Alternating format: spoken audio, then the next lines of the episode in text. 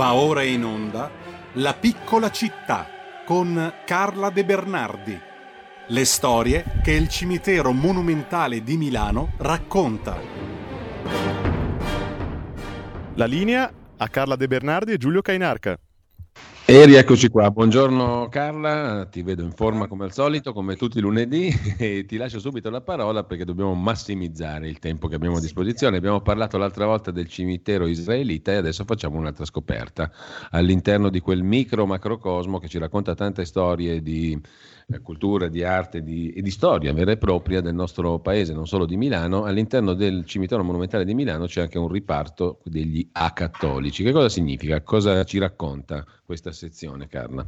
Allora, gli acattolici sono cristiani non cattolici, quindi possono essere eh, protestanti, avventisti, greco-ortodossi, eh, tutta quella valdesi, valdesi tutta quella mh, ampio mondo di cristiani che appunto non, non hanno abbracciato la, la, poi la fede cattolica.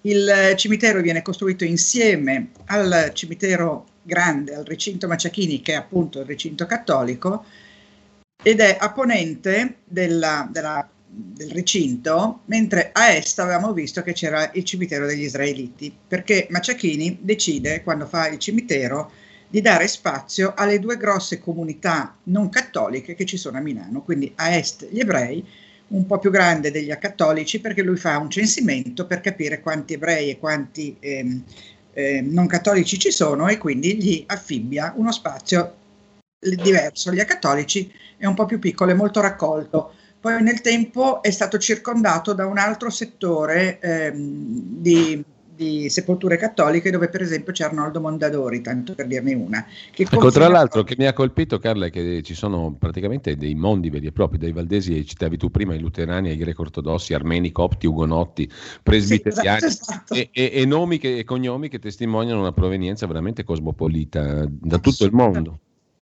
Da tutto il mondo. Molti e, inglesi. Scusa? Moltissimi gli inglesi. Molti gli inglesi, sai che gli inglesi hanno sempre amato l'Italia dai tempi del Grand Tour, no? Eh, ci sono dei personaggi interessantissimi, ci sono ehm, opere d'arte interessantissime. Sarò breve eh, su ognuno perché sennò... anche perché in, vanno intanto le fotografie, ecco. bellissime che hai mandato. Ottimo.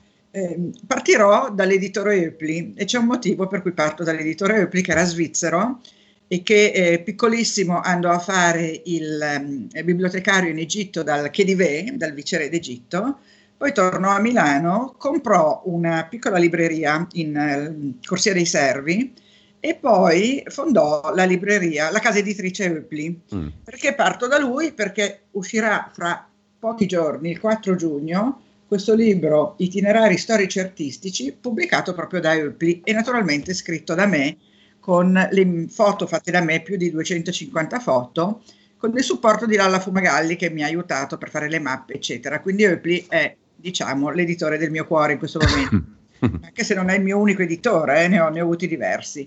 Ehm, Eupli è un personaggio straordinario, riposa con la moglie Elisa Haberlin e è uno di quei ehm, eh, ragazzi, chiamiamoli così, di cui abbiamo già parlato quando abbiamo parlato degli imprenditori, che eh, da niente, proprio da una vita quasi di miseria, eh, lo stesso Mondadori che gli sta di fronte e pur non essendo nel recinto cattolico ha fatto lo stesso iter, eh, che inventano qualcosa, si mettono in, a lavorare durissimamente e creano delle eh, grandissime imprese. Eupli, sappiamo, esiste ancora oggi, la libreria internazionale Eupli a Milano è una delle più grandi librerie italiane e quindi indipendenti e quindi da questo ragazzino che parte piccolissimo per andare in Egitto da solo e, va e si presenta dal viceré per fare il bibliotecario, abbiamo una delle grandi case editrici milanesi.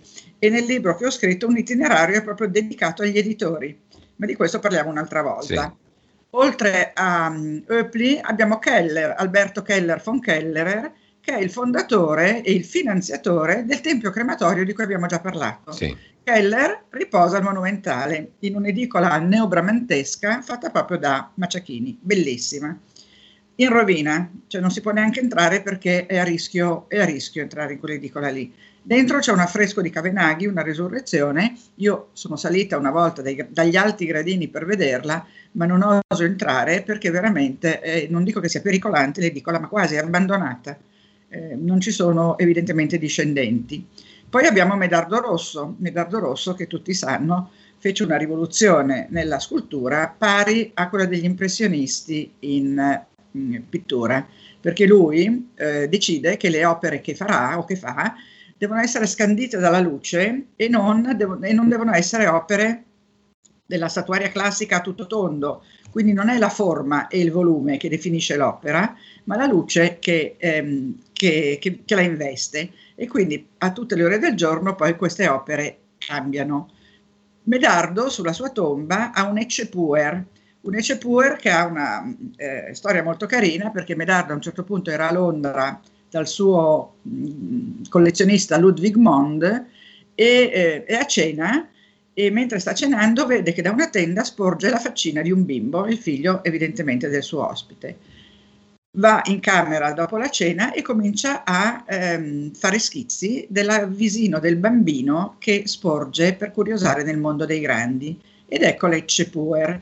E Lecce Puer, eh, Medardo ha fatto tantissimi bambini eh, perché lui amava molto questo soggetto. Lecce Puer è particolarmente intenso ed è proprio un'opera, come dire, eh, non finita, tu non vedi bene i lineamenti del bambino, capisci benissimo che è un bambino, ma non ha i tratti infantili che troviamo in tante opere eh, realistiche eh, di, quel, di, quel, periodo. Lui i, praticamente inventa un nuovo modo di eh, fare scultura eh, era talmente interessato alla luce che si fotografava lui da solo le sue opere, perché diceva che nessuno le poteva fotografare come lui le aveva eh, mm. pensate.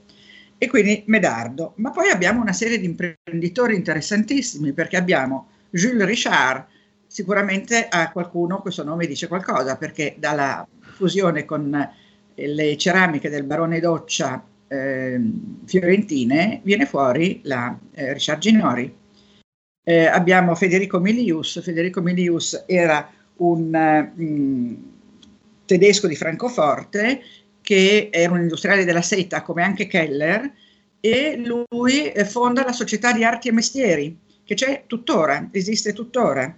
Abbiamo eh, un altro personaggio interessantissimo che si chiama Pietro Fontanaru. Pietro Fontanaru ha un'opera di Castiglioni, un angelo soldato sulla sua tomba, bellissimo. Pietro Fontanaru ehm, sposò la, la, sorella di un tale Luigi Buffoli. Questo Luigi Buffoli aveva inventato il, l'albergo popolare, cioè eh, siamo a, a fine 800, primissimi del Novecento, e lui, no, fine 800, siamo proprio l'anno, di, l'anno del Bava Beccaris che spara sulla folla nel 1898. E per fortuna non tutti erano come il Bava Beccaris e Buffoli inventa, fonda l'albergo popolare per le persone che venivano a Milano e avevano bisogno di un alloggio, eh, sia viaggiatori ma anche milanesi che non avevano casa, e fa un albergo di 500 stanze, tutte con bagno, e poi c'è una specie di ristorante, una mensa, diciamo, perché è proprio un albergo popolare, e tutto a prezzi molto ragionevoli, perché ehm, era una forma di filantropia. E, mh, tra l'altro Buffoli fonda una, eh, come si chiama, una impresa edile che costruirà il, eh, la città giardino di Cusano Milanino. Ora, eh. io vi dico questo, non sono mai stata a Cusano Milanino, ma sarà la prima cosa che faccio appena ho dieci minuti di tempo, perché questa città giardino, sul modello delle città eh, giardino inglesi, pare sia un gioiello di costruzioni Liberty, perché siamo anche lì intorno al 1905-1908, e aveva una struttura urbanistica tipica delle città giardino inglesi quindi io non lo sapevo questa cosa di Cusano Milanino, la voglio andare a vedere, sembra che ci siano ancora tantissime ville Liberty, villine Liberty. E non ci si mette molto, tra l'altro purtroppo dobbiamo, dobbiamo chiudere. chiudere. Dobbiamo già chiudere e dobbiamo ricordare allora in chiusura una cosa che mi ha colpito, che lì ci stanno anche gli orologiai svizzeri famosi Eberhardt. Esatto, e anche il fondatore della banca commerciale Otto Joel, e un, e, un, sollevatore di pesi famosissimo, Giuseppe Merlin, 100 medaglie. Ma guarda, ci sono storie incredibili davvero, ogni volta è una scoperta. Io ti ringrazio Carla, il tempo è volato eh. via come al solito e noi ci diamo È malvagio il tempo, è sì, dobbiamo, dobbiamo, prolungare perlomeno le puntate all'infinito per recuperare tutto. Quindi questo lo, quello che perdiamo in concentrazione lo, pre, lo recuperiamo col calendario alla mano. Cose Intanto grazie. Grazie, grazie, mille grazie a Carla De Bernardi. Ciao, grazie, grazie a tutti davvero. gli ascoltatori, grazie. Avete ascoltato La piccola città.